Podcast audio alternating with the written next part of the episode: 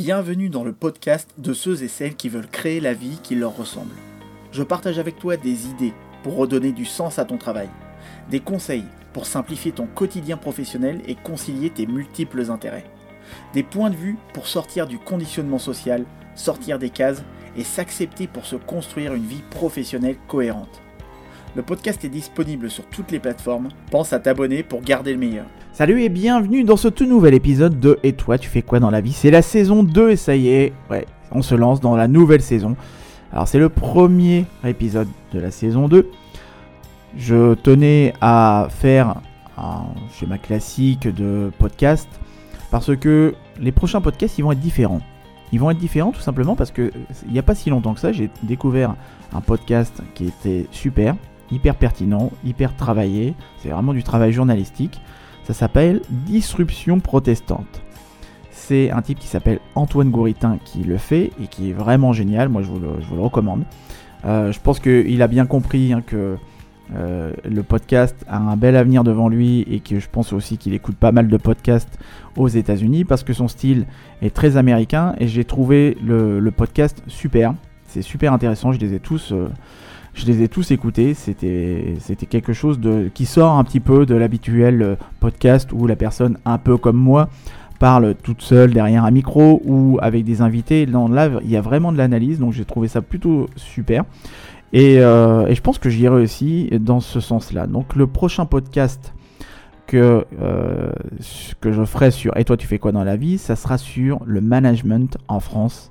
Et là, ça va être assez balèze comme épisode parce que j'interview des personnes qui ont pignon sur rue, donc des personnes qui travaillent avec des managers, qui sont aussi managers et qui ont même contribué à lancer des masters en France sur le management. Donc euh, ça va être un gros travail.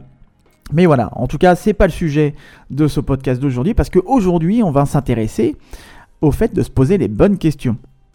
Donc, euh, tu vas voir que des questions en tant que multipotentiel de personnes atypiques, on s'en pose tous. Il y a des personnes qui se posent un petit peu plus de questions que d'autres. Et c'est, ça a été aussi mon cas bah, dans mon dernier podcast euh, où, j'ai fait une, sorte d'analyse de retour. Alors il y a pas mal de personnes qui m'ont dit, disons que ça, ça se voyait que tu étais content de revenir de Berlin. Ouais, donc j'étais un petit peu dégoûté plutôt de revenir en France. Mais bon, c'est mon pays, je l'aime, voilà, je me suis acclimaté maintenant, ça va mieux. Euh, cependant, je vais quand même revenir à Berlin pour les 30 ans de la chute du mur, parce que je pense que c'est un endroit où il faut y, il faut y être. Donc, euh, je... en tout cas, voilà. J'ai pas mal de projets dans les tiroirs. Il y a des, des, améliorations, des évolutions du podcast. Et je pense que ça va être plutôt intéressant. Mais voilà, aujourd'hui, j'avais envie de, de parler d'un sujet qui est assez important pour beaucoup de travailleurs, pour beaucoup de personnes qui se posent des questions. C'est le fait de se dire mais pourquoi est-ce que je me lève le matin? Voilà, je, me, fais semblant de poser la question, hein, mais je connais la réponse. On s'est déjà, déjà pardon, tous retrouvés un matin à se poser cette question. Surtout quand tu es au fond de ton lit, quand il fait bien froid dehors et que tu as bien chaud à l'intérieur, et que tu penses déjà à la journée qui t'attend. Bah, parfois même, il m'est arrivé, moi, de me dire vivement vendredi soir, alors qu'on est le lundi matin. Ça, c'était à l'époque où j'étais salarié, mais c'est juste affreux de penser comme ça. De te dire que t'aimes pas le tiers de ta vie. Il y a un tiers de ta vie que tu redoutes. Et un tiers, c'est énorme. Parce que sur 168 heures, ouais, c'est bien ça, d'une semaine, il y, a à peu près, il y en a à peu près 40, voilà, à peu près, que tu ne supportes pas. Et je parle même pas du temps passé dans les transports. Ça, t'ajoutes ça aux 40, heures, aux 40 heures, là, tu déprimes. Quand je partais bosser à 2 heures de chez moi, ça me faisait vraiment l'effet d'une punition. Et là, dernièrement, j'ai fait un cours avec des étudiants. Ils sont en alternance et il y en a un qui m'a fait halluciner parce qu'il m'a dit qu'il passait 2h45 sur la route pour aller à son travail. Pas par jour, hein, mais l'aller. Donc ça veut dire qu'il passe à peu près 5h30 par jour pour aller à son boulot. Je, lui ai posé, mais pourquoi? Bon, après, en, échangeant un petit peu plus, on a rigolé sur le fait que voilà, c'est le seul homme dans son service, donc euh, tu m'étonnes qu'il est motivé pour faire les 2h45 de trajet. Bah bon, bref, c'est pas forcément la seule raison, mais voilà, 2 heures, plus de 2 heures de trajet, ça veut dire qu'on passe presque une journée dans les transports par semaine. Alors j'ose imaginer par an. Mais voilà, mais peut-être que toi aussi, tu as dû faire le même constat que moi à l'époque. Peut-être que comme moi, tu as remis en cause ta vie dès que tu t'es mis à perdre le sens de ton job. Et ça, ça arrive. Peut-être que comme moi aussi, ce que tu vis en ce moment sont des signes d'insatisfaction qu'il faut prendre en compte ou pas. Et d'ailleurs, pourquoi est-ce que je dis ou pas? Parce que oui, il est vital pour toi d'être attentif à tous ces signes d'insatisfaction ou de frustration qui se répètent chaque jour dans ta vie et qui traduisent un ennui ou un manque d'intérêt pour, des tâches que tu réalises ou tout simplement bah, tu ne te sens pas à ta place dans ton environnement de travail. Mais à côté de ça, il est tout aussi vital que tu prennes le temps de faire mûrir ta réflexion en évaluant avec objectivité bien sûr, hein, donc en évaluant avec objectivité ta situation, mais surtout n'attends pas trop non plus pour ne pas sombrer dans la déprime comme ça a pu m'arriver. Et je te rappelle que parce que je n'ai pas su prendre en compte ces signes et que j'ai laissé se propager cette frustration en moi à l'époque où j'étais salarié, que j'ai fini par faire un burn-out à 30 ans. Et pas juste un petit burn-out de pacotille. Non, non, j'ai eu un burn-out qui s'est manifesté par une excitation, par une extinction, par une extinction, pas une excitation. À quoi je pense moi? À une extinction de voix euh, pendant trois mois. Donc pendant trois mois à, parler comme Jeanne Moreau, comme un canard, c'est flippant. Dans ce genre de cas, euh, on se met à penser énormément de choses. Et là, je me suis dit, c'est bon, ma carrière elle est fichue. Et perdre la voix pendant trois mois à cause du boulot, je peux te dire que ça te remet les idées en place. Donc n'attends pas trop avant de devoir prendre une décision de changer de poste ou non. Alors, je pense que il y, en a certains qui vont dire ouais, mais euh, changer de métier quand tu as un crédit, quand tu as des enfants, quand tu as des factures, euh, t'as pas d'idée, etc. Bah ouais, c'est compliqué. Je pourrais très bien te donner aussi plein de contre-exemples, histoire de te prouver que tout ce que tu dis là, ça peut être. Je veux pas être catégorique, mais ce sont quand même des excuses. Elles sont certes légitimes, je ne critique pas. C'est juste que ça n'est pas le bon moment pour toi, peut-être. Et que d'ailleurs, ce bon moment ne pourrait jamais arriver. Des personnes qui ont des enfants, qui ont des crédits, des factures et qui se reconvertissent, mais j'en connais un paquet. Tout est une question de croyance. Si tu estimes que tu as besoin de trouver le bon timing, ok, fais en sorte qu'il arrive alors. Mais dans tous les cas, n'agis pas sur un coup de tête. Se poser la question du sens au travail, de pourquoi est-ce que je fais les choses, et vouloir remettre en cause son job est tout à fait légitime aussi. Et tu n'as pas à culpabiliser de te les poser sous prétexte que toi, tu as un boulot et que dehors, bah oui, c'est difficile d'en trouver un. Je sais, on s'est tous fait avoir avec euh, les promesses de nos parents ou l'éducation nationale dans les années 80, 90 ou même plus, hein, si tu es, plus jeune, qui nous ont... Enfin, toutes ces personnes, elles nous ont élevés avec cette idée que si tu fais de longues études, tu auras un bon boulot. Non, euh, moi j'ai fait de longues études pour avoir un boulot alimentaire.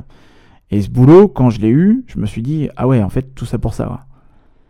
Donc c'est légitime de te poser ces questions. La chose que j'ai à te partager et que tu dois garder vraiment à l'esprit, c'est de ne pas faire comme toutes ces personnes qui plaquent tout du jour au lendemain en posant leur démission un matin sans crier gare. Faut pas se leurrer, hein. quitter un job, changer de métier ou se reconvertir, ça prend un peu de temps. Mais ne va pas faire comme ces personnes qui m'ont contacté et qui me disaient avoir envie de quitter leur job. Et, parce qu'elles ont, réfléchi à court terme, elles se retrouvent sans rien derrière, sans opportunité, sans indemnité, sans visibilité, sans rien du tout. Moi, je repense à une nana qui bossait dans un job alimentaire et qui me dit euh, Ouais, j'ai envie de créer ma boîte. Ok, donc comme pas mal de personnes, donc je juge pas l'intention derrière. Ok, cool. Mais bon, avant de vouloir formaliser ton projet, on va d'abord réfléchir à ta stratégie de transition, ok? Et un jour, elle m'appelle toute contente en me disant euh, C'est bon, j'ai quitté mon job. Mais non, fallait pas. T'as un boulot derrière? Non. T'as un projet derrière? Oui, créer ma boîte. Ok. Et avec quel argent, quelle aide? Là, euh, pas de réponse. C'était vraiment le silence radio. Car est son projet en fait demandait de l'investissement de départ? Bah là, forcément, il n'y avait plus personne. Ça te paraît fou? Et pourtant, ça, je le vois souvent. Hein. Parfois, c'est vital de devoir quitter un job épuisant pour prendre du recul. Ça, je le conçois. Et se consacrer vraiment pleinement à son projet de reconversion. Parce que ce projet de reconversion te demandera du temps et surtout de l'énergie. Si tu n'as pas d'énergie, ton temps, il te servira pas à grand chose. Mais voilà, si ton boulot il reste confortable pour toi, bah reste à ta place. Tu peux décider sur un coup de tête de poser ta démission du jour au lendemain, mais est-ce que ça résoudra le problème? Ce qui va se passer, c'est que tu vas te retrouver dans une situation encore bien plus compliquée à gérer que celle dans laquelle tu étais. Aussi bien sur le plan psychologique que matériel. Et je vais te dire quelque chose d'important, retiens-le bien. Quand dans ta tête, c'est déjà Bagdad, bah, c'est-à-dire que tu vis une crise et que tu es dans l'urgence de changer, tu peux pas réfléchir à ton avenir. Autrement, bah, ça veut dire que tu te déresponsabilises, que tu fuis ta responsabilité du changement.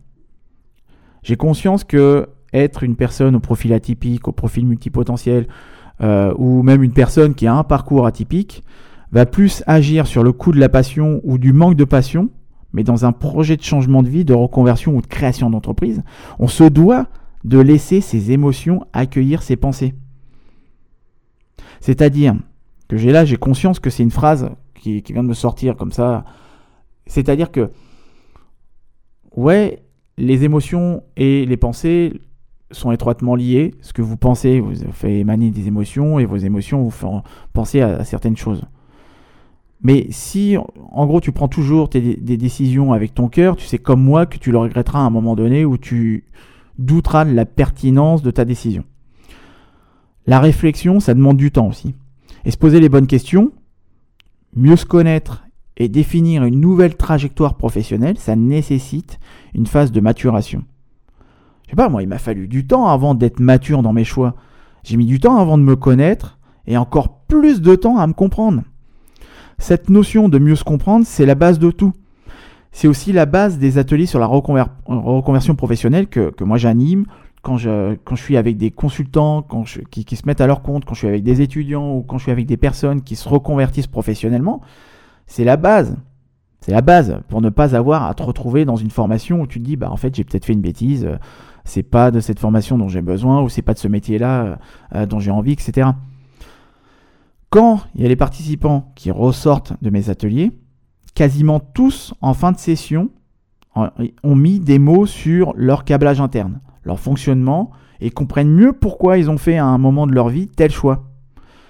Ça, un bilan de compétences ne t'amènera jamais à mieux te comprendre. Il n'y a jamais personne qui est sorti d'un bilan de compétences en se disant euh, Ah bah j'ai mieux compris mon fonctionnement maintenant. Je sais vers quoi me tourner et comment faire des choix. Non, ça c'est de la propagande de consultant en bilan de compétences. Hein. On devrait faire d'ailleurs un pourcentage de personnes qui sont vraiment satisfaites de ce type de démarche. Bref, enfin bon. D'ailleurs, je pense que je pourrais en parler aussi des bilans de compétences. Parce qu'il y a pas mal de choses à dire. Et, j'ai un opinion qui, est bien tranché là-dessus, mais j'aimerais bien avoir aussi d'autres personnes qui, militent pour les bilans de compétences. Ça serait intéressant de pouvoir mêler les deux, les deux opinions.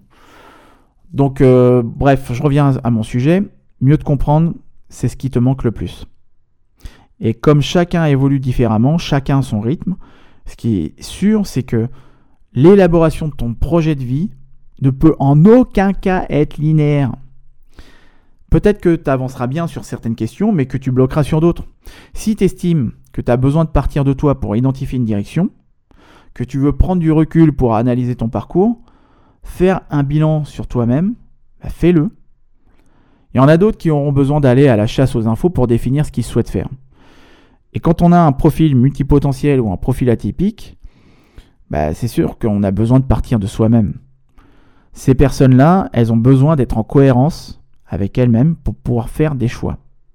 Et c'est souvent lié à la notion d'authenticité ou d'être collé à ses émotions, d'être authentique et surtout être aligné dans ses choix, ne pas se mentir à soi-même en voulant suivre une voie qui ferait plaisir à l'entourage.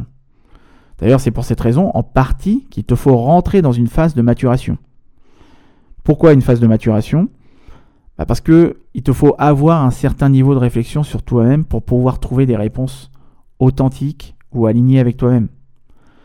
Car rentrer dans une démarche de reconversion, ça entraîne souvent des changements de vie ou des réponses que certains n'auront pas forcément envie d'entendre. Moi, j'ai un jour travaillé avec une personne qui s'est rendu compte que son problème, bah, c'était pas son métier, mais son conjoint. Quand tu te rends compte que tu vis dans le déni et que tu portes ton regard dans la mauvaise direction, quand tu décides de te tourner vers le problème, c'est là où ça pique. Donc le, bilan, avant de vouloir t'envoler vers d'autres horizons professionnels, prends le temps de faire le point sur toi-même, de faire le bilan de tes réalisations, de prendre du recul tout simplement. Et quand je dis bilan, c'est pas forcément un bilan de compétences. Prendre du recul, c'est pas une perte de temps, c'est contrairement à ce que pensent beaucoup de personnes, prendre du recul, c'est reculer pour mieux sauter. J'ai déjà fait une vidéo sur l'importance de prendre du recul dans sa vie pour y voir plus clair.